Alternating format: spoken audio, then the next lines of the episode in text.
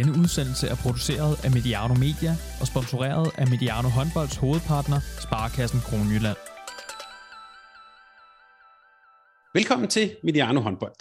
Vi er nu gået ind i den sjove og afgørende del af håndboldsæsonen. I de europæiske turneringer nærmer vi os en afgørelse på, hvem der skal kæmpe om trofæerne.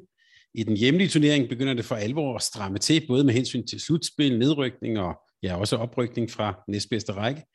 Og i næste weekend afvikler kvinderne deres pokal Final Four. Der er med andre ord knald på, og i dag skal vi tale med en træner, der skal balancere tre turneringer, landsholdsspillere og corona i en stor europæisk pærevælling. Kasper Christensen, velkommen tilbage til Mediano Håndbold. Tak for det. Du har været med os en enkelt gang tidligere, da du og Herning Ika sidste år spillede europæisk Final Four. Denne her gang, der har vi lidt bedre tid, Kasper, til at høre om dine overvejelser som træner i Herning Ikast. Og nu startede jeg med at sige, at der er mange kampe lige nu, og ligesom sidste år, så er I også øh, konkurrence kompetitive med i alle tre turneringer. Hvordan gør man det som træner? Hvordan balancerer man alle de øh, kampe og turneringer? Ja, det er et godt spørgsmål, og der er sikkert heller ikke øh, nogen øh, sådan ensformig formel på det. Det var jo også en af årsagerne til, at jeg syntes, at det kunne være sjovt at komme til Herning Ikast i sin tid, da jeg var sønderjyske træner. Det var jo netop for at prøve det her med også at skulle ud og gøre sig i Europa og spille med i flere turneringer og have mange kampe. For mig der handler det om at få sat, altså, få sat forberedelsen utrolig godt i struktur.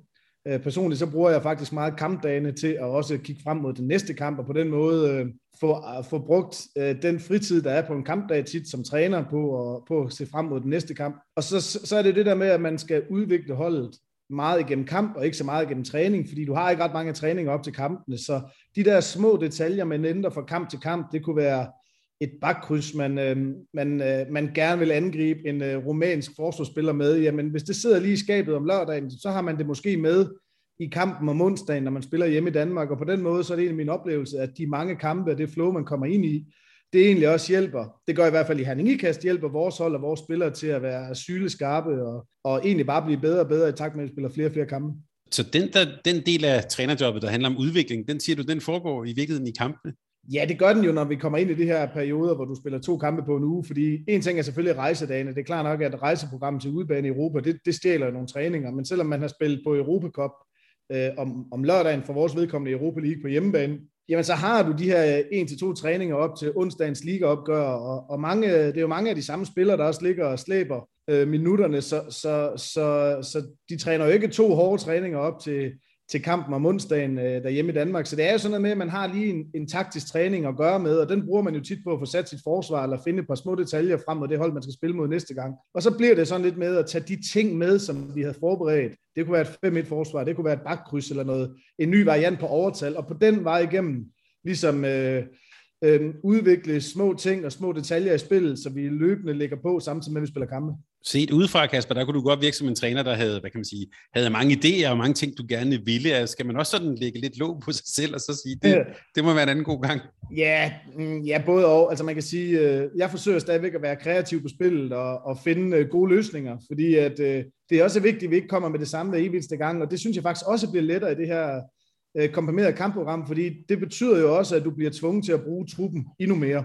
Og på den måde igennem, så bliver du også, øh, eller den vej igennem, så bliver du også tvunget til at, til at finde de kompetencer. Det kan være et par unge spillere i truppen, der måske ikke spiller så meget. Jamen, hvad er det, de kan bidrage med til den næste kamp? Jamen, hun er måske Tyre Aksner, hun er måske en dygtig skytte. Så skal vi have fundet nogle ting, der bringer hendes skud i, øh, i scene i højere grad, end hvis det var Simone, der spillede. Nej, så jeg synes egentlig godt, at vi kan være kreative og finde på, finde på små løsninger, men det giver egentlig helt sig selv, fordi du har bare ikke de der to-tre træninger til at, til at finde det frem. Du har en træning, og i den træning, når du også lige skal varme op, og du skal også lige have sat dit forsvar, du skal lige finde ud af, hvad du gør i undertalsforsvaret, så har du måske i virkeligheden tilbage et vindue på måske 20 minutter i træningen, hvor du kan finde på lidt nyt til den næste kamp. Så, så man kan godt være kreativ, men det giver helt sig selv. Der er nogle naturlige begrænsninger også. Vi taler sammen på en, øh, en kampdag. I skal i aften til Holstebro og spille, øh, og spille ligakamp. Hvordan takler du selv sådan, øh, det, der på nudansk hedder work-life balance, altså at mange kampe, meget forberedelse, meget du skal lave. Hvordan, ja. hvordan håndterer du selv det? Jamen det er jeg blevet bedre til, og, og det kommer måske også med, med, at man har et liv. Øh, vi, Selina og jeg har et barn i Agnes nu, som er de her godt 16 måneder, og på den måde, så, så, giver, så giver hun jo nogle, nogle helt naturlige opgaver, hvis man kan sige det sådan om sit eget barn, der gør, at så kan jeg ikke løbe rundt og tænke håndbold.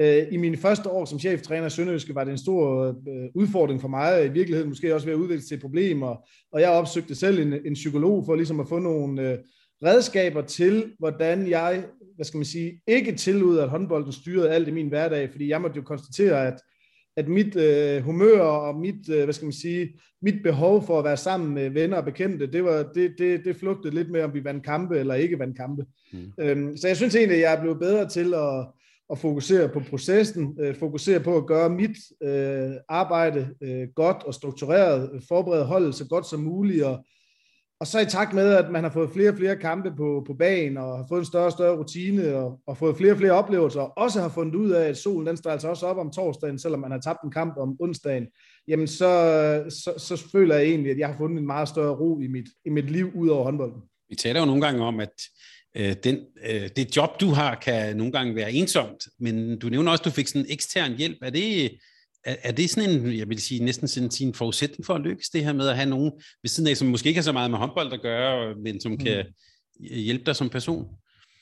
Det tror jeg, det kan være for nogen. Altså for mig øh, var det her med at, med at tale med en psykolog, det var simpelthen nogle, det var simpelthen en nødvendighed for at kunne være langtidsholdbar som træner. Det kunne jeg jo se, hvis jeg sådan skulle se mig selv i spejlet.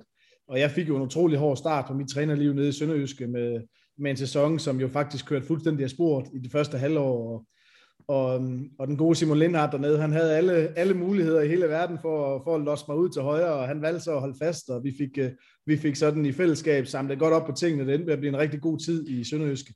Så det var for mig en nødvendighed.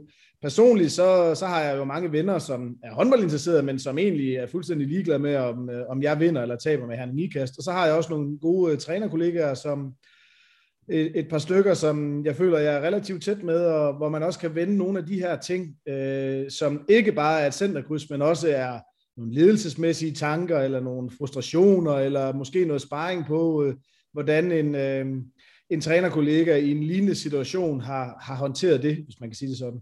Fordi det er jo øretævernes holdeplads, og jeg skal ikke tude, men det er det jo som håndboldtræner, og, og du har jo ikke et omklædningsrum, og, og selvfølgelig har du en direktør og en ledelse og bestyrelse, men de har også meget andet at se til, og, og skal jo også skrabe penge i kassen osv. Så, videre. så, så jeg tror, det er vigtigt, at man finder nogle gode folk og, og have nogle tætte relationer med. Har det egentlig altid stået, hvad skal vi sige, i, i, som tegn i måner og stjerner og så videre, at du skulle være, at du skulle være håndboldtræner? Nej, det kom så, jeg kunne nok mærke tidligt i løbet af min senior spillerkarriere, at, at, at jeg havde et flere øh, for, for, hvad skal man sige, sådan de trænermæssige ting. Jeg jo selv gammel playmaker, men jeg fandt også relativt hurtigt ud af, at mit niveau, det var jo på en god dag til bunden af håndboldligaen, og ellers så sådan til den gode del af første division, og har spillet pænt med seniorkampe, men jeg måtte jo konstatere, da jeg sådan kom midt i 20'erne, at så begyndte jeg egentlig mere at orientere mig den anden vej. Jeg synes, det var sjovt, og gik tidligt i gang med at tage nogle trænerkurser, det er divisionstrænermoduler i sin tid. Så på den måde, så kan du sige, at så, så har det måske stået skrevet, at jeg ville trænervejen. Men det handler jo også om, at man en gang imellem er på det rigtige sted på det rigtige tidspunkt, og også investerer. Altså, jeg valgte jo at stoppe min spillerkarriere nede i Tønder og tage et år som assistenttræner for Claus Lyngsø i første division dernede, og køre til Tønder 3-4 gange i ugen, plus kampe for ikke ret mange penge. Det var ikke en god forretning, kan jeg godt afsløre.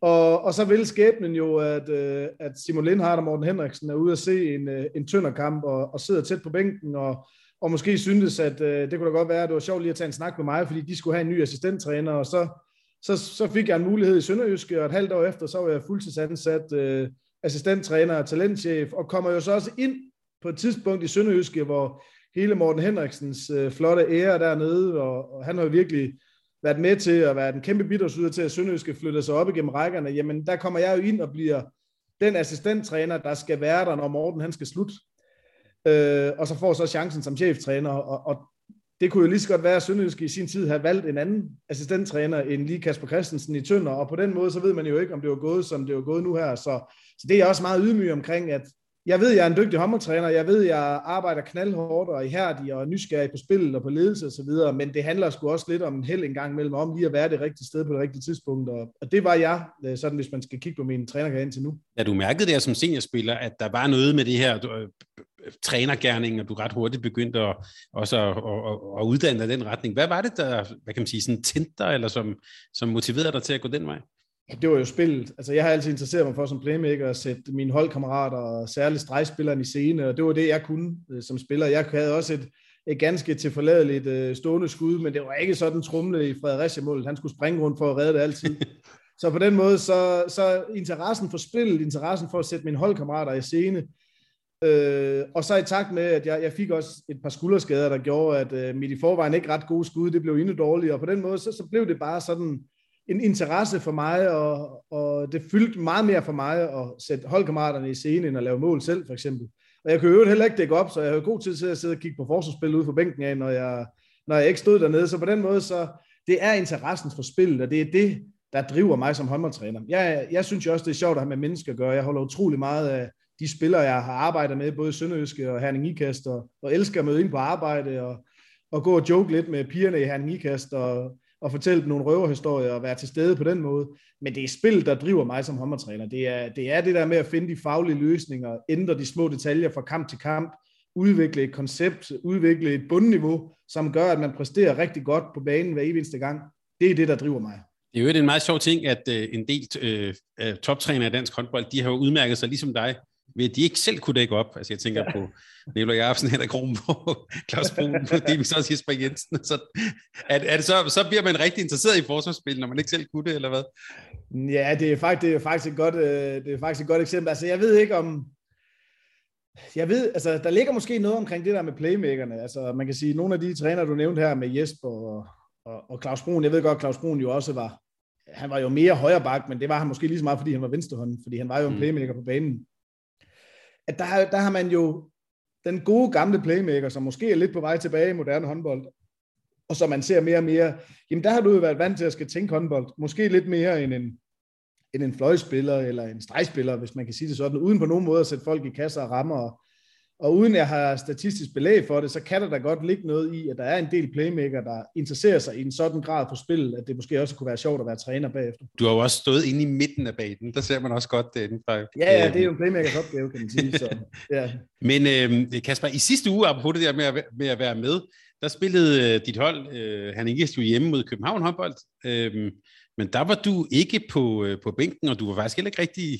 på bænken i, øh, i, i weekendens øh, Europacup-opgør. Hvordan var det at skulle, skulle sidde udenfor og følge med, mens dit hold spillede? Det, det var faktisk en forfærdelig oplevelse på mange områder. Man kan sige, heldigvis har vi fundet ud af her i coronaen, at øh, blandt andet Zoom øh, og så videre kan jo bruges til at, til at forberede holdet. Så jeg var jo med, altså man kan sige, op til København-kampen, der sker der jo det, at at jeg får corona, og så har jeg alt det taktiske på videodelen, også når spillerne møder ind. Og der skulle Anders Friis, min assistenttræner, så have have kampen, men han får corona om morgenen på kampdagen og bliver rigtig, rigtig dårlig. Så det ender så med, at Daniel, vores direktør, som jo selv har været håndboldtræner i, i første division i Hadsten, han skal stå for det. Det, det. Jeg synes egentlig, det var okay. Jeg havde lavet oplægget op til kampen, og selvom jeg allerede, ved, mens jeg stod og lavede aftensmad herhjemme, da der stod 2-2 på tophåndboldappen, der har jeg jo allerede solgt den kamp til, det er stensikkert, vi taber den til København, og vi er slet ikke der, hvor vi skal være. Og så gik der ikke ret lang tid, så stod der 10-3, og så åbnede jeg en flaske rødvin og slappede af. Øh, der var det faktisk næsten værre til laterkampen, hvor jeg var med om fredagen, dagen før kamp, og havde den taktiske træning, fordi der var jeg ude i dansk regi øh, til at kunne indgå i samfundet igen, hvis man kan sige det sådan. Øh, men der stod jeg op i en skybox, og der tror jeg da nok, Stine Skogrøn, hun havde en lidt lang lørdag eftermiddag med mig hængende i røret øh, ret meget. Jeg synes, vi fandt en fin balance på det, så Daniel og Søren Rasmussen nede på bænken, de, de trods alt stadigvæk navigerede ud for det, de følte og så. Men der var det faktisk, der følte jeg mig faktisk selvom jeg der kunne bidrage med udskiftninger, og hvornår skal vi gå i 7 mod 6, og nogle strategiske ting, så det der med at stå og snakke i en telefon ned til Stine, der skal give noget videre på bænken, som måske bliver taget til sig, og måske ikke, det var, det var, faktisk, ikke, det var faktisk ikke ret sjovt. Så jeg havde en okay oplevelse. Det var jo egentlig bare en fridag mod København. Jeg synes egentlig lørdag mod Lada, hvor jeg stod som så et abe i bur oppe i skyboxen, det var, det var faktisk ret forfærdeligt. Så jeg skal ikke have et flot kort eller rødt kort, eller hvad fanden det hedder til træner i karantæne. Vi har jo faktisk set nogle eksempler på, blandt andet ved, ved VM i Ægypten, det svenske hold Tobias Carlsen, der sad oppe og, var, øh, og, ja. og, og gav sådan øh, beskeder ned. Hvad er det, man ser, når man sådan er på afstand, udover at du skulle råbe meget, men er det noget, man skal arbejde videre med? Det er der jo nogle hold, der, der ja, det kunne man godt. Ja, det kunne man godt. Altså man kunne sagtens forestille sig, at vi øh, også i Herning Ikas skulle arbejde med en, en, hvad skal man sige, en træner på, på tribunen, eller en ungdomstræner, som sidder og holder øje med nogle helt specifikke ting, fordi øh, seks øjne ser trods alt bedre end fire, og så står man jo som cheftræner og skal sørge for at, at kan arbejde med de funktioner, du får. Men det er du jo ret hurtigt uddannet i som træner, fordi det er en stor del af det at være træner, det er at jeg ved jo meget mere om holdet, vi skal spille mod, end mine spillere gør, op, og opgaven det bliver så at få givet det videre, som jeg tror er vigtigt for, at vi kan vinde kampen. Så det kunne man sagtens arbejde videre med. Øh, det, der var forskellen her, det er jo, at selvom Daniel som direktør ser alle Herning Ikasses kampe og kender vores spillers kompetencer og vores koncept rigtig, rigtig fint, så skulle han jo også have lov til at navigere ud for det, han så, hvor man kan sige, hvis det er mig, der står som cheftræner og har en i øret, så, øh, så er det jo et koncept, jeg har bygget på holdet, og på den måde, så kan jeg måske lidt lettere navigere i det, end at Daniel, han skulle hele tiden have mig i ørerne, og, og egentlig skifte ud, som jeg synes. Jeg synes, det var vigtigt, at Daniel og Søren, de, de gjorde det, de, de følte var, var rigtigt på bænken, fordi der oplever man det på en anden måde. Men det var en fin nok oplevelse at sidde højt oppe og kigge spillet i en lidt andre vinkler, og også bemærke nogle, det kunne være nogle små træthedstegn, og jeg sad jo også, stod jo også bag Ladersbænk og kunne se, hvem de gjorde klar til at skulle skiftes ind, og på den måde, så, så kunne man jo se nogle ting, som man måske ikke ser nede på banen. Jamen altså, vi, vi har jo været corona-ramt nu her, vi manglede jo tre spillere og et par trænere i, i, i kampen mod Lader i lørdag, så vi er også corona-ramt i aften i, i Holstebro, og, og på den måde, så nærmer vi os vel en eller anden form for immunitet. Jeg synes ikke, vi har bemærket det så meget i Danmark, og i Herning Ikast har vi gjort rigtig meget for at få kampen afviklet, så, så vi har ikke jagtet at få fem. Det siger heller ikke andre hold har, men vi har ikke jagtet at få fem. Vi har spillet med dem, der har været klar for at få afviklet vores program. Der var det har fyldt mest for os sidste sæson og i den her sæson, det har været rejserne ud i Europa. Altså et eksempel, når vi skal til Lada og spille i Rusland, så bruger vi jo uanet af kræfter og mailkorrespondence for at finde ud af, hvad testreglerne er i Rusland. Nu viste det sig så, at vi, det var nok at blive testet hjemmefra, fordi der ikke var testkrav om at komme hjem. Men skulle vi nu have været testet i Rusland, eller hvis der er en, der bliver syg i Rusland, så er det altså 14 dage på et isolationshotel. Øh, og vi rejser jo med nogle ret unge mennesker, som, og nogen, der stadigvæk bor hjemme osv. Altså der er, vi bruger meget mere krudt på noget socialt ansvar, synes jeg. Mm. Og nogle, og nogle worst case scenarios på, jamen hvad gør vi, når der er en, der bliver syg, og ikke hvis. Vi har været forskånet for det indtil nu. Øh, men, øh, men det, det, der synes jeg, at coronaen har, har fyldt og givet os en frygt. Øh, I højere grad end det her frygten for at blive syg, så har det faktisk været mere frygten for at, at efterlade en eller to øh, unge mennesker i, øh, i Rumænien eller Rusland eller sådan et eller andet. Jeg har også hørt om, at hele Viborg HK var jo åbenbart syge næsten samtidig. Sådan, hvordan ser du, altså nu ser du immun, tror du, det er noget, der ikke rigtig kommer til at påvirke sådan et, et øh, dansk slutspil og sådan en afslutning af sæsonen? Det tror jeg ikke, det gør. Altså, jeg tror også, øh, man kan sige, vi ved vel heller ikke, hvem der har været, jeg ved ikke, om kalder man det skyggesmidt, eller hvad gør man? Altså, jeg har da nogle spillere på vores hold, øh, eller jeg har da flere spillere på vores hold mistænkt for, at de måske er immune, uden de egentlig ved det, fordi dem, der har været testet positivt ved os nu, det har jo været spillere, der har haft øh, symptomer, inklusive mig selv, og på den måde er syg, og så har, vi, så har vi testet det, og så har vi fundet ud af, at der har været flere. Men vi kan jo ikke vide, om der har været nogen, der har løbet rundt og været syge uden måske symptomer, fordi vi tester jo ikke på samme måde mere, som man gjorde ret meget styret i hele sidste sæson.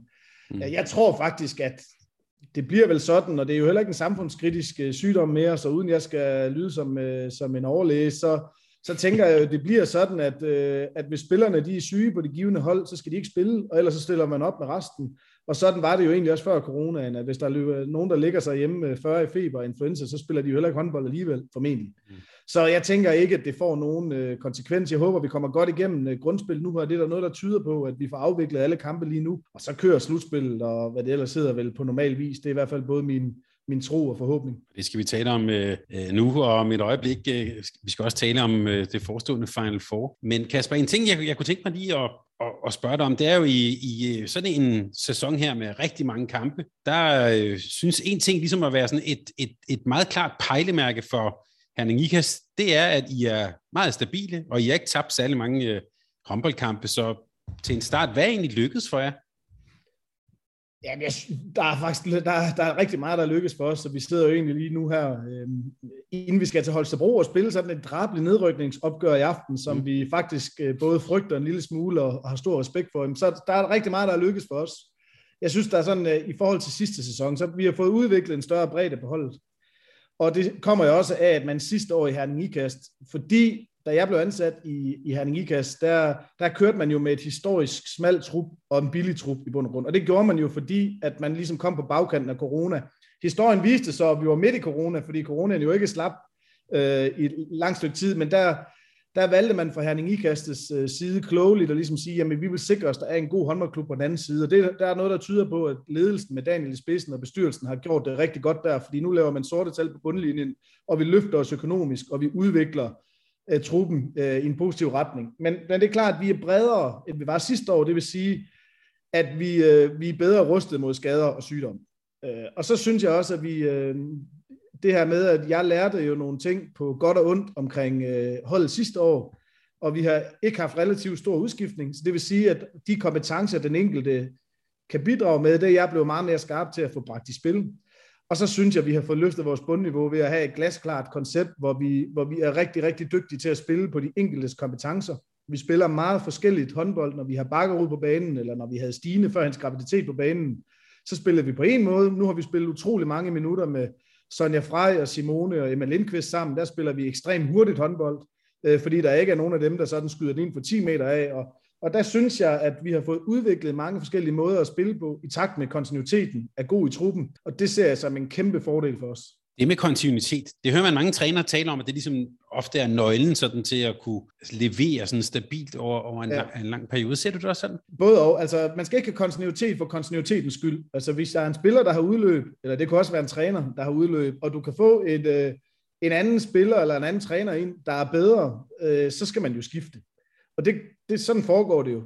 Men det der med at, at have relationer, der går over lang tid, og have indarbejdet, for eksempel sådan noget stå i et 6-0 forsvar, det er jo i virkeligheden utroligt kompleks, og der er jo mange usagte ting, som spillerne reagerer på på hinanden, så Bakkerud, hun ved, at når Vilde, hun går derop, så skal jeg gøre sådan her, eller uha, nu gik hun ud i den her situation, nu ved jeg, hun kan være lidt sårbar her til hendes egen højre side. Alle de der ting, som man måske ikke evaluerer på og snakker om, det kommer jo af, at man spiller meget sammen. Så kan man også sige, at den her sæson, det kommer jo på bagsiden, eller på bagkanten af et OL.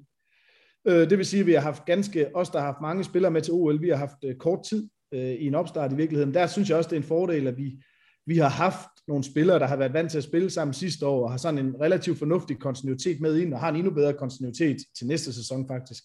Så jeg synes, at kontinuitet og relationer, de gør en forskel, fordi at du, når vi starter til næste sæson, så behøver vi måske ikke at bruge så meget krudt på vores 6-0-forsvar, fordi det er mange af de samme, der skal stå sammen. Der kunne vi godt forestille sig, at vi vil bruge rigtig meget krudt i opstarten på at arbejde med et andet forsvar, for at give et eksempel. Og på den måde så udvikler du nogle kompetencer, fordi du har mere at falde tilbage på. Men du skal jo ikke holde på en spiller, hvis du kan få en, der er bedre, og kan bidrage med endnu mere, så er kontinuiteten jo isoleret set ikke så meget værd. Så, så en blanding kan man vel sige. Men hvad er han i IKAST egentlig for, for et hold? Du siger stor bredde, I kan spille på mange forskellige, på mange forskellige måder. Du skal sætte lidt ord på, hvad, hvad, er, hvad er det egentlig for et hold, du træner? Jamen, øh, jeg synes, vi spiller attraktivt håndbold. Altså, jeg synes, vi, øh, vi er et hold, som øh, vi har en effektiv kontrafase. Vi vil gerne spille ekstremt hurtigt håndbold, og spiller jo måske noget af det hurtigste håndbold i, øh, i ligaen, og, og måske også i Europa League. Altså, vi flytter bolden ekstremt hurtigt, og det er noget, jeg gerne vil stå for som træner, og det er noget, som jeg ved, at spillerne også synes er, er sjovt. Altså, det er en sjov form at spille håndbold på. Så vil vi godt være karakteriseret ved et hold, der tør tage initiativ. Så når vi øh, skal spille... Øh, skal spille øh, Final Four semifinale mod Esbjerg om 12 dage, eller hvornår det nu er, så kommer vi ikke til Esbjerg, bare lade Esbjerg spille på deres kompetencer. Der vil vi forsøge at tage nogle forskellige initiativer og se, om vi kan bringe, øh, øge vores chance for at vinde, samtidig med, at vi stikker lidt en kæppe i hjulet på noget af det, som øh, Jesper og Esbjerg de er så velsmurte på i øjeblikket, for at tage et eksempel. Så vi vil godt være kendetegnet ved et hold, der tør tage initiativ, og vi tør bringe nogle ikke at tage chancer, fordi det, vi tager jo sjældent en chance, uden det er noget, vi har gennemtænkt og snakket om, men vi vil gerne prøve at bringe nogle initiativer ind for at stække øh, modstanderne, øh, kan man sige. Øh, og så som klub, jamen det er jo en utrolig hæderkronet klub, øh, med en utrolig flot historie, og, og, og jeg synes virkelig, at hvis man kigger på Herning Ikast lige nu, at vi, vi kigger ind i en både spændende og stor fremtid. Man har virkelig fået fra ledelsens side af fået vendt nogle år med øh, røde tal på bundlinjen til nu at have sorte tal på bundlinjen, og man har fået udbygget nogle, en fin administration med, med, med mange folk på kontoret, sådan i et håndboldsorganisationsregi, øh, øh hvis man kan sige det sådan, og, og det er en utrolig velsmurt øh, maskine, og jeg, jeg synes egentlig, at, at, at der, det ligner, også med den ungdommelighed, vi har i truppen, og kontinuitet igen, så ligner det, at der ligger nogle utrolig spændende år for Henning Ikast i fremtiden. En af de spillere, som jo øh, er øh, en, som virkelig også tegner dit hold, eller med til at tegne dit hold, det er jo øh, Simone Petersen, som jeg tror, øh, folk, der har fulgt med i Liga håndbold, vil kende hende, men for det meget brede håndbold Danmark var hun måske en ny figur, som vi, som vi så i, i, i december. Hvad er hun for en spiller? Ja, hun er en fed spiller, Simone. Hun, hun har jeg er jo ikke så meget til det der med herre- og damespillere, men hun har lidt noget herrespiller i sig. Hun har en frækhed over sit spil, som ikke er ret mange, og, og sådan en, hvad skal man sige, et, et, et højt teknisk anlagt afleveringsspil, især assistspil, som, ikke er så, som der ikke er så mange af i kvindehåndbolden.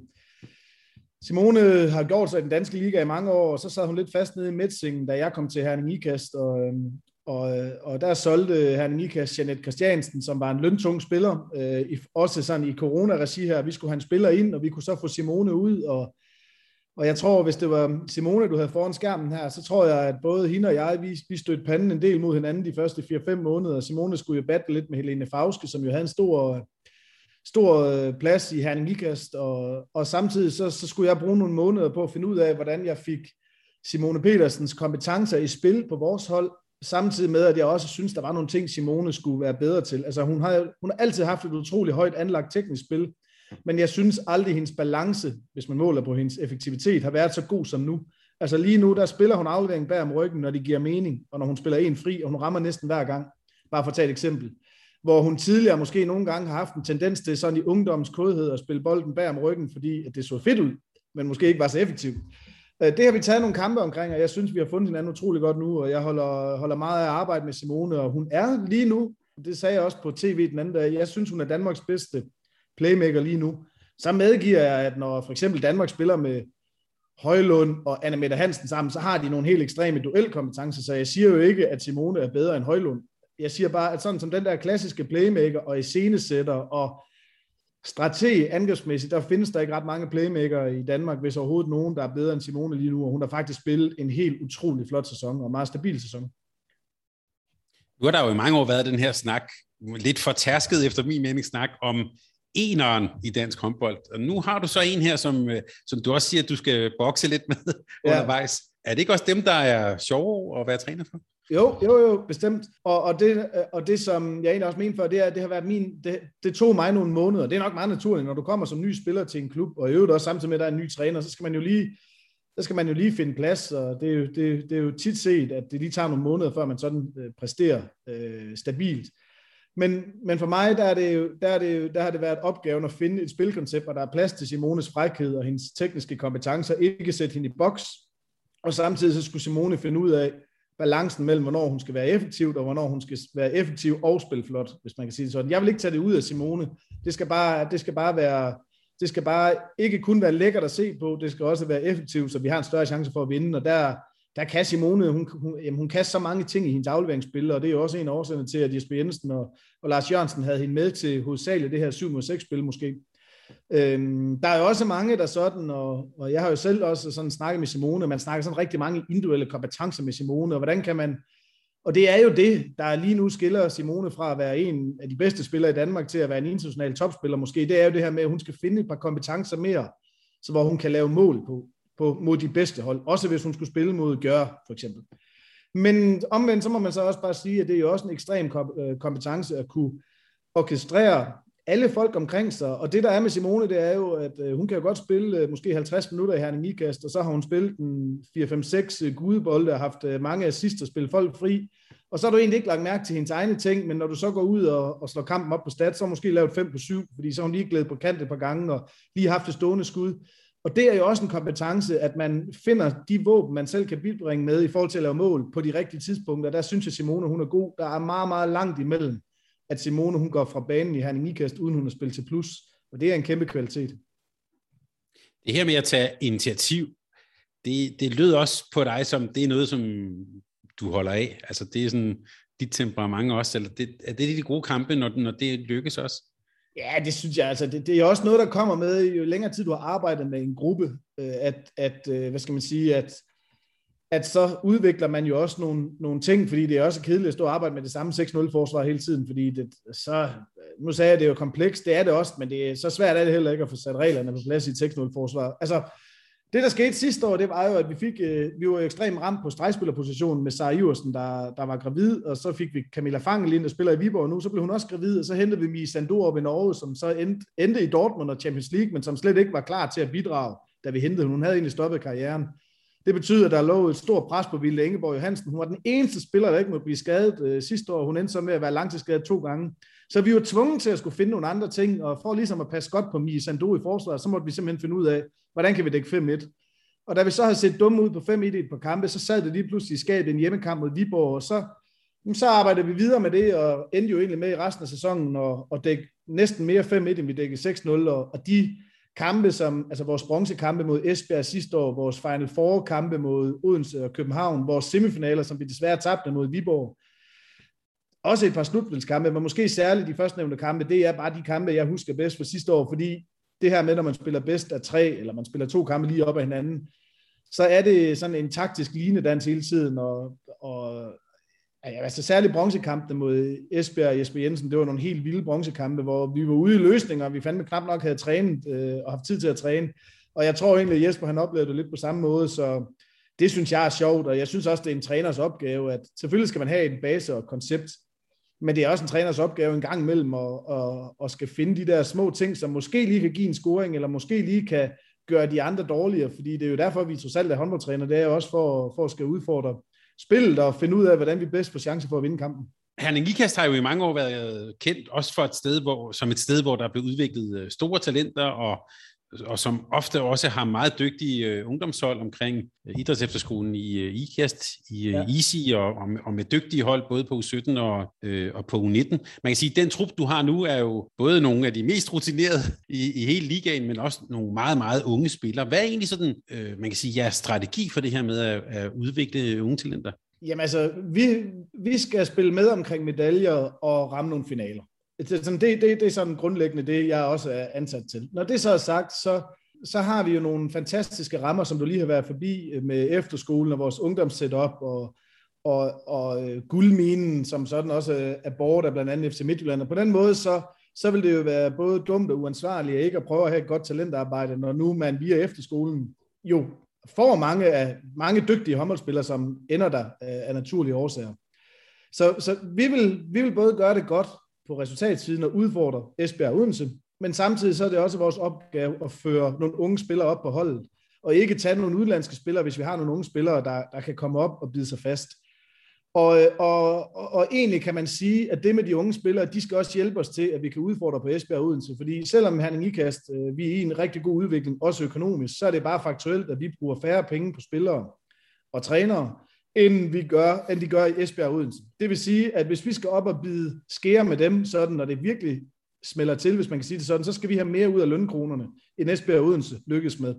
Og en vej til det, det er jo blandt andet at få nogle unge spillere op i truppen, som en ekstra syvende bagspiller, som en anden valg på en fløj, måske en ung målmand osv. Altså få nogle unge spillere op og give dem chancen og udvikle dem indenfra, men jo også, det skal de selvfølgelig gøre sig fortjent til, men give dem en rolle, som for Herning Ikast jo så sparer også for, at vi skal ud og bruge et par hundredtusind på en spiller, som jo måske vil ende med at sidde på bænken alligevel, sådan lidt hårdt sagt. Så, øh, så det, er, det er egentlig en blanding. Vi vil gerne give unge danske spillere chancen for at udvikle sig hos os, og synes også, vi gør det. Vi skal samtidig også have nogle af de bedste spillere på internationalt niveau, fordi ellers kan vi ikke slå Esbjerg uden. Og det er det der mix, vi balancerer i. Og egentlig synes jeg lige nu gør det godt. Jeg synes jo, vi har nogle af de største profiler i ligaen på nogle positioner, men samtidig har vi også nogle unge spillere, man kan sige, Emma Friis er jo, er jo lige nu, det synes jeg er jo den bedste venstrefløj i Danmark, og har været i, i et års tid, og, og så er det et soleklart eksempel, men der er også nogle andre unge spillere på vej i Skalione, og Cecilie Brandt og Line Maj ude på fløjene, som, bare for at tage et par stykker af dem, Albert Ebler, som vi har hentet i Skanderborg, som, som er kommet ind fra bænken i Skanderborg og har gjort en forskel i Herning Ikast. Altså, der er der kan godt vise sig at løbe mange kommende danske landsholdsspillere rundt på det her Ikast-hold, vi ser lige nu, selvom vi er unge til, til vores indledning, hvor vi talte om alle de her mange kampe, og ikke så meget tid til udvikling og sådan noget, er, er det så et godt miljø for sådan nogle unge spillere? Hvad, hvad tager de med sig? Ja, det, synes, altså, det, det kræver, at man er skarp, fordi man kan sige, de spillere, som man skal huske på, at det program, vi har nu, så længe vi spiller Europa League, Champions League-holdene spiller jo tidligere, men så længe vi spiller Europa League, så er programmet før jul er jo ikke hårdere, end det er for Ajax' kvinder, for eksempel. Så der er der masser af tid til at træne. Så det, der sker nu, det er jo, at nu spiller vi kampe to gange i ugen, så træner vi mindre, og så er det jo vigtigt, så er det utrolig udviklende for de unge spillere, når de har en rolle. Det vil sige, at de skal på banen og udvikle sig, have, have noget erfaring, men der er også noget erfaring i det her med, at man, og noget læring i, at man forbereder sig via noget video og noget meget let taktisk træning, frem til nogle kampe, uden at det skal trænes igennem på gulvet 10 gange, fordi det har de heller ikke tid til, når de skal være landsholdsspillere en dag, hvis man, hvis man bliver så god. Og så er det klart, at for eksempel, man kan tage en Julie Scalione, som har, er blevet så god så tidligt, at hun jo ikke skal spille mere på vores U19-hold, medmindre der er sådan en lang ligapause, fordi hun spiller minutterne oppe på senior, øh, senior, seniorniveau. Jamen, så vil sådan en periode her med rejseprogram og mindre træning og mange kampe, det giver jo så også muligheden for, at man virkelig kan opprioritere sin styrketræning.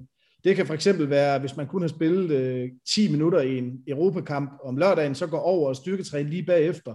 Øh, der, der er nogle muligheder for, at man så kan få lagt på fysisk i sådan en, øh, i sådan en periode. Og så er det jo sådan, at de spillere, som ikke spiller så meget, de er jo bare med omkring vores 19-hold og får træningerne der og, og kan træne, kan få de håndboldtræninger, der skal til. Så det kræver jo egentlig bare, at man kigger på den enkelte og kigger på belastningen og så siger, at de spillere, som er meget mere omkring senioren, senior, de skal måske opprioritere deres styrketræning, og så skal de bare have det i de måneder, de får på, på liganiveau. Dem, som lige er op og snuse til, dem ikke spiller ret meget, de skal ned og have kattet op på noget håndboldtræning på akademiet, eller, eller til U19 eller U17-træning. Så, så det er sådan lige med at kigge individuelt på det. Og hvilken overvejelse gør I for eksempel, altså vi kan sige, at uh, øh, Tyre Axne, hun er fra 02, Ebler er fra 03, og Julie Scalioni, som du nævner her, er fra 04. Hun er faktisk ikke engang U19-spiller, hun er faktisk U17-spiller, hvis ja, det, sådan det skal være helt. Hvad, hvad for nogle overvejelser gør jeg med at, altså at, at, at spille mange seniorminutter og, og, ja. og være med der i sådan nogen alder? Jamen altså først, så, vi skal lave en god fysisk screening af dem. Man kan sige, sådan en som uh, både Tyre og Albert Ebler, de har en strålende fysik og har, har trænet styrketræning på højt niveau i flere år og står godt imod.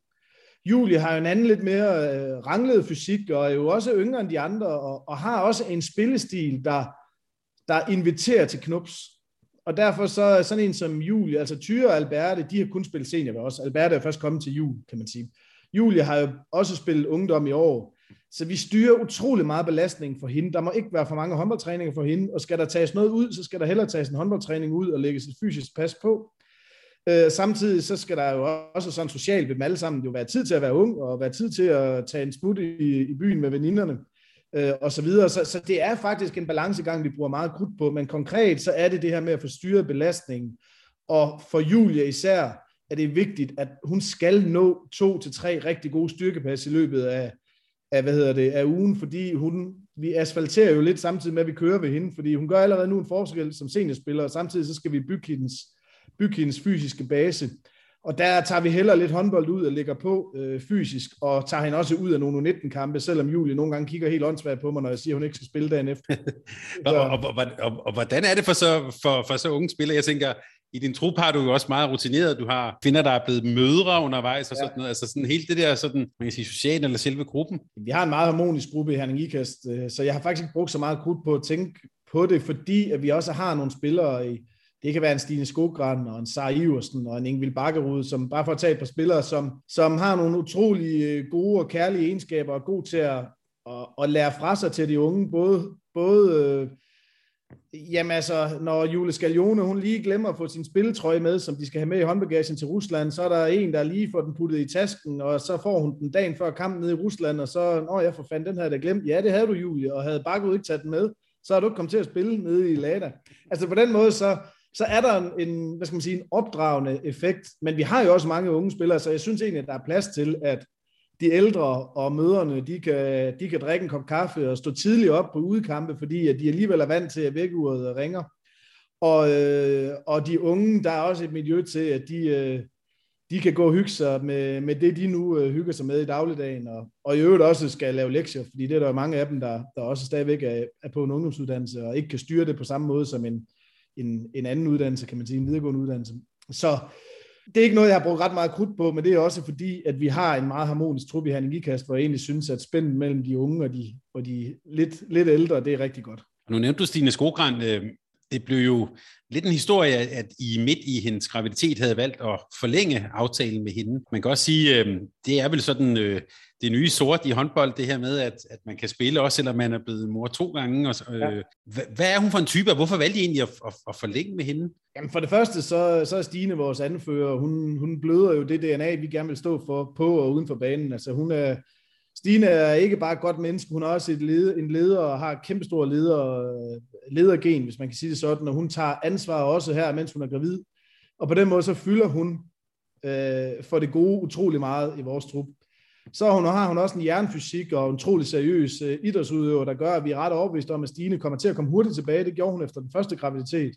Og det kommer hun også til at gøre efter den, øh, den anden graviditet. Hun øh, løber stadigvæk med på halvgulvet, øh, uden kontakt selvfølgelig, og og har det godt og ser godt ud, og, og på den måde, så, så kommer hun til at, til at komme, komme relativt hurtigt tilbage, selvom man selvfølgelig ikke bare lige finder sit gamle niveau med, med et fingerknips.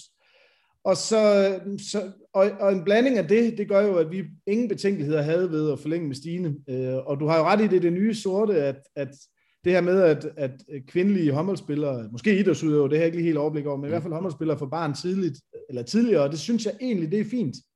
Øh, fordi at det, jeg synes jo, det har været en udfordring i kvindeverdenen, at deres karriere jo er for korte. Øh, fordi mange måske spiller til, at de er 31-32 år, og så, og så begynder det at trække og få børn og, øh, øh, og, og, og stifte familie af gode grunde. Og hvis man, øh, hvis man ligesom sådan kan, kan få mixet det med en håndboldkarriere, så kunne man jo godt forestille sig, ingen nævnt, ingen glemt, men man kunne jo godt forestille sig, at, øh, at en, øh, en håndboldspiller, der får to børn, inden hun er øh, 32 år for eksempel, at hun måske, hvis hun i øvrigt kan holde sig frisk og, og har et familieliv, der tillader det, måske kan spille håndbold til hun er 36 eller 37 år. Mm. Øh, som vi jo ser øh, håndbold, herrehåndboldspillere uden problemer øh, løbe rundt og spille øh, til. Så, så jeg synes egentlig, at, at det, at det, at de er begyndt, hvis man kan sige det sådan, at kvinder bliver gravide tidligt i deres karriere, det skulle jo gerne have den effekt, at vi, øh, vi, øh, vi får nogle, nogle profiler og nogle håndboldspillere, der kan spille håndbold i endnu flere år. Øh, og det synes jeg, det kunne være utrolig fedt. Og en af dem, der er kommet tilbage efter graviditet, det er jo, det er jo Sara Iversen. Hvordan vil du vurdere hendes rolle på jeres hold nu? Jamen, den er blevet stor. Jeg tror ikke, jeg, jeg generer Sara ved at sige, at det har været en hård kamp for Sara at komme tilbage. Og det er også fordi Sara jo, hun er jo revrød, og sådan en, der, der tager udfordringerne lidt, når de opstår. Så når hun mente, hun var klar, så kunne hun jo ikke forstå, at idioten ude på trænerbænken, han ikke bare satte hende ind. Og jeg synes jo ikke, Sara, hun var der, hvor hun skulle være endnu. Og det har været en kamp, men jeg synes sådan i hele den her sæson, altså fra vi startede opstarten, der har Sara gjort en forskel for os. Og hendes kompetencer, selvom hun ikke var i topform endnu, de, de, var, de var udtalt øh, indiskutable. Og så er der bare sket det nu, at nu er Sara ikke bare tilbage på sit gamle niveau. Hun er, mindst lige så god, som hun var øh, nu, før... Øh, altså, man, jeg, jeg snakker meget VM i Japan med Sara, fordi det var ligesom der, hvor hun sådan var måske den bedste danske stregspiller. Der kan jeg se, at Sara kan komme tilbage. Jeg forstår godt, at Sara ikke er med landshold lige nu, fordi der er jo også nogle andre stregspillere, der har gjort det godt, og det danske kvindelandshold, det er jo ikke let at komme ind på lige nu. Men jeg tror, at både Jesper Jensen og Lars Jørgensen, de har bemærket, hvad det er, Sara hun løber rundt og laver i, i Herning Ikast i øjeblikket, og hun gør en stor forskel for os i begge ender, og har givet os nogle, nogle stregfærdigheder, som jo også har været med til at gøre, at Simone, som vi snakker om tidligere, er blevet endnu bedre, fordi spillet omkring Sara, der er hun bare utrolig dygtig, så, så jeg håber, at øh, Sara, hun, jeg både håber og tror og forventer, at Sara har mange år i sig endnu, og at hun, at hun, øh, hun holder snuden i sporet, fordi så kommer hun til at blive dansk landsholdsspiller igen, det er jeg ret sikker på, og hun har niveauet til det allerede nu.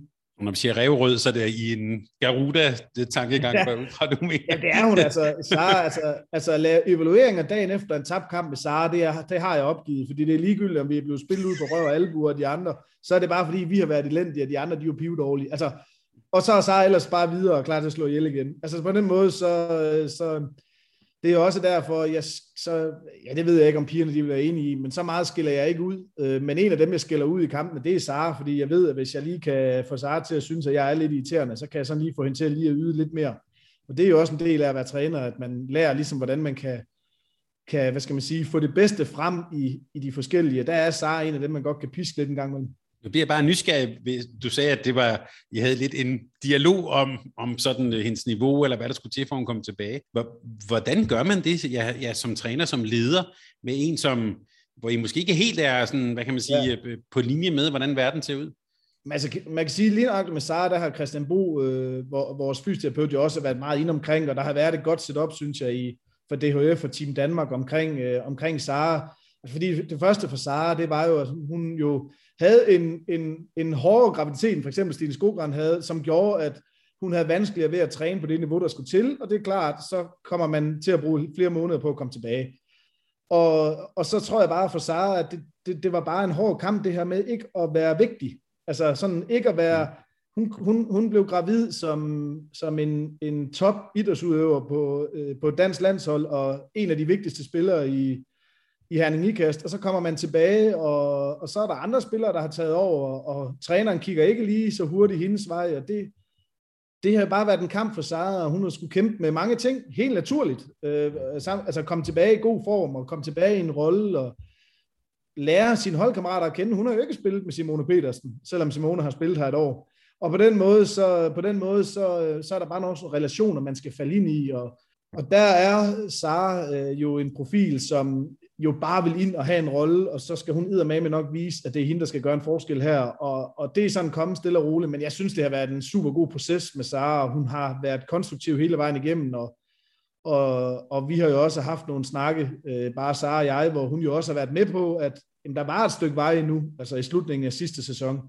Og det var jo ikke det letteste tidspunkt for Sara at begynde at blive klar, altså samtidig med, at semifinaler og bronzekampe og Final Four, det er de kampe, man skal spille. Det er jo ikke der, at træneren lige begynder at, at lave udviklingsminutter for en stregspiller, der har været ude i et års tid. Man skal huske på, at coronaen gjorde jo også, at Sara var længere ude end, end normal. Altså, coronaen lukkede ned, og så blev Sara gravid. Det vil sige, at da hun spillede den første turneringskamp i år, der har hun måske ikke spillet tophåndbold i, det ved jeg ikke, tæt på halvandet år. Det har været en naturlig og god proces, og Sara har været sej hele vejen igennem, men, men vi har da også taget nogle kampe.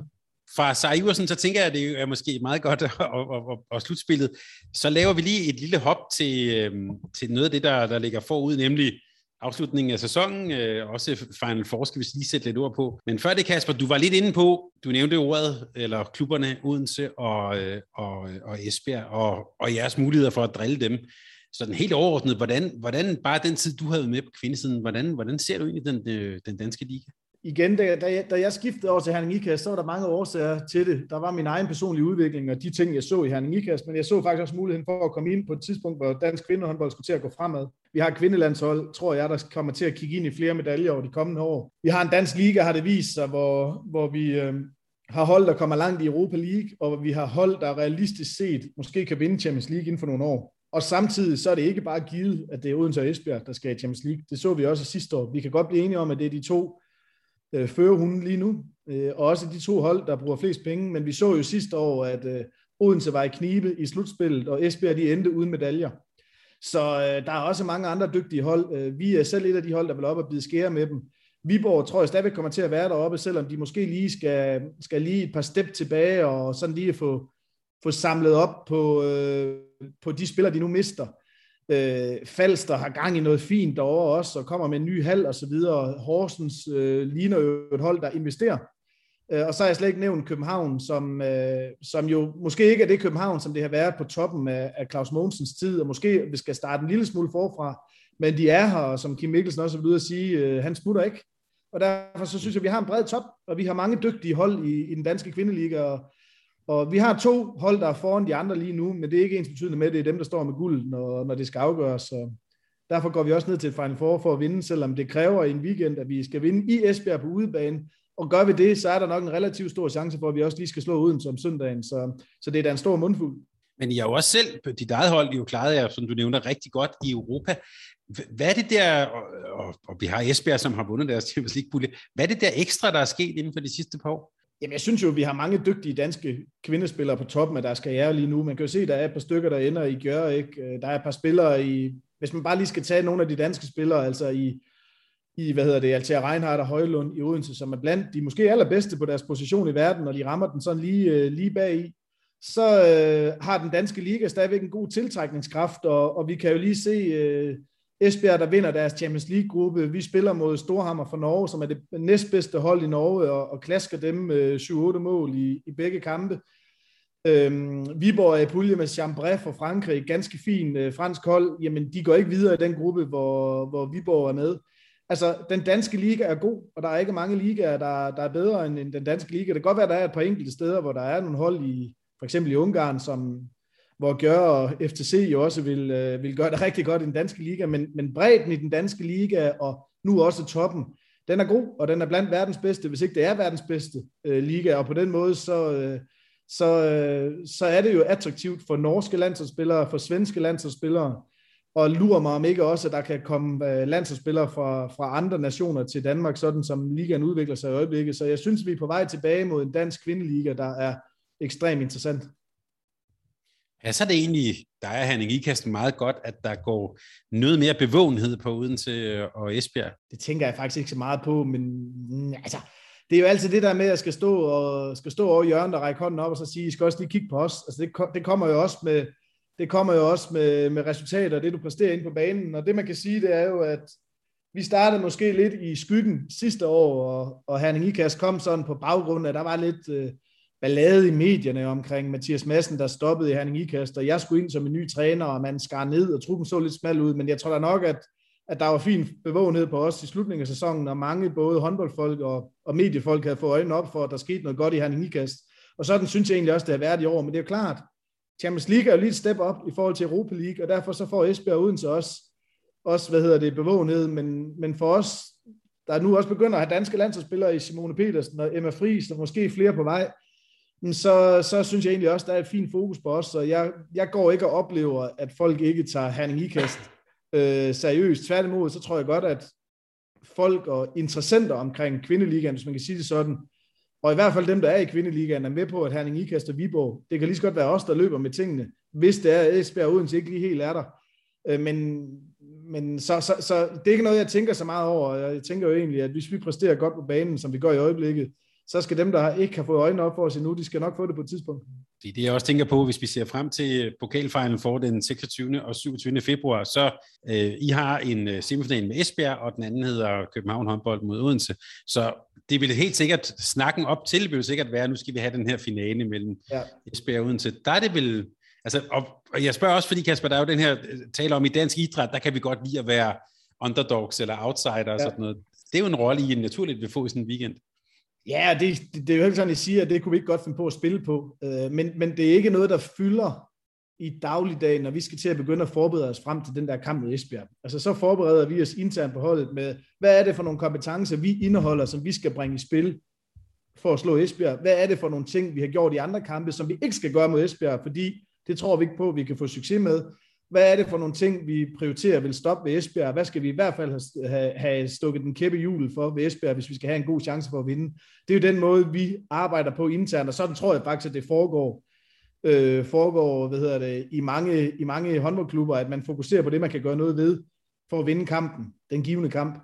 Øh, og ja, så kan det da godt være, at vi kan, at vi kan finde et par ekstra procenter ved og sådan at tænde lidt op under, sætte lidt op under vores spillere internt, og, og måske opgøre ved, at øh, alle eller mange jo nok regner med, at det skal være den her store finale med Esbjerg og, og Odense øh, om søndagen, og det kunne være sjovt at, øh, det kunne være sjovt at komme til at spolere den fest. Og apropos spolere festen, så her, her til sidst, Kasper, og det der med outsider, i aften skal I til Holstebro og spille ja. mod os, hvor man vil sådan, øh, jeg gætter på oddsætter og så lignende, vil nok sige, der er en stor favorit, nemlig jer. Ja. Men Holstebro er også, de ligner et, et farligt dyr, der er på vej op. Ja, ja. Hvordan er det at spille sådan en kamp? Jamen, det er jo sjovt. Altså, lige nu springer vi jo fra opgave til opgave, så, så det er jo bare med en træning, og så det ind til næste kamp, og lige få samlet op. Så på den måde, så er det begrænset, hvad vi har ændret. Altså, vi har nogle spillere ude med corona i aften, og mangler både Sara Iversen og Ingvild Bakke ud med en skade, så for os konkret i aften, der har der været rigtig meget fokus på at få sat et nyt midterforsvar sammen. Vi skal stå rigtig mange minutter med Ville Johansen og Olivia Simonsen i midterforsvaret. Det gjorde vi en del sidste år, men har ikke gjort i år øh, ret meget, og, og det bliver jo en spændende opgave mod Holstebro, som jo ligger sidst, endda en lille smule suveræn sidst, hvis man kan sige det sådan, men det er jo et udtryk for, Altså normalvis så gider jeg ikke skade og, og alle de der ting, men, men vi, må jo, vi må jo sige, at Holstebros sæson er blevet smadret af en helt forfærdelig skadeshistorik, og det kan der være mange årsager til, men det er i hvert fald faktuelt, at de har mange, mange spillere, og nu har de fået Lærke Christensen og Jenny Karlsson tilbage, og, og, øh, og det har i hvert fald givet dem en helt anden øh, bund og stabilitet i deres spil, så det er stadigvæk en opgave, vi skal kunne løse, også selvom vi mangler nogle folk, men det der med et hold, der lugter noget, som Holstebro gør og spiller for deres liv, det gør, at det bliver en utrolig vanskelig udkamp, og vi går ind til kampen med både dyb respekt og forventning om, at den faktisk bliver tæt. Øh, men jeg sidder ikke og siger, at Holstebro er favoritter. Kasper, jeg vil ønske dig held og lykke i aften, og øh, den kommende weekend, og der er kampe, kampe, kampe, hvor med resten af sæsonen. Det var en fornøjelse at have dig med her på Mediano håndbold. Jamen, det var sjovt. Tak fordi du lyttede til en podcast af Mediano håndbold. Hvis du kunne lide udsendelsen, så husk at abonnere på Mediano Håndbold, der hvor du hører podcasts. Så får du den seneste udsendelse serveret direkte til dig. Du må gerne fortælle dine venner om os, og husk at følge os på Facebook, Twitter og Instagram. Mediano Håndbold kan lade sig gøre, takket være Sparkassen Kronjylland. Vi har gået hånd i hånd siden foråret 2018.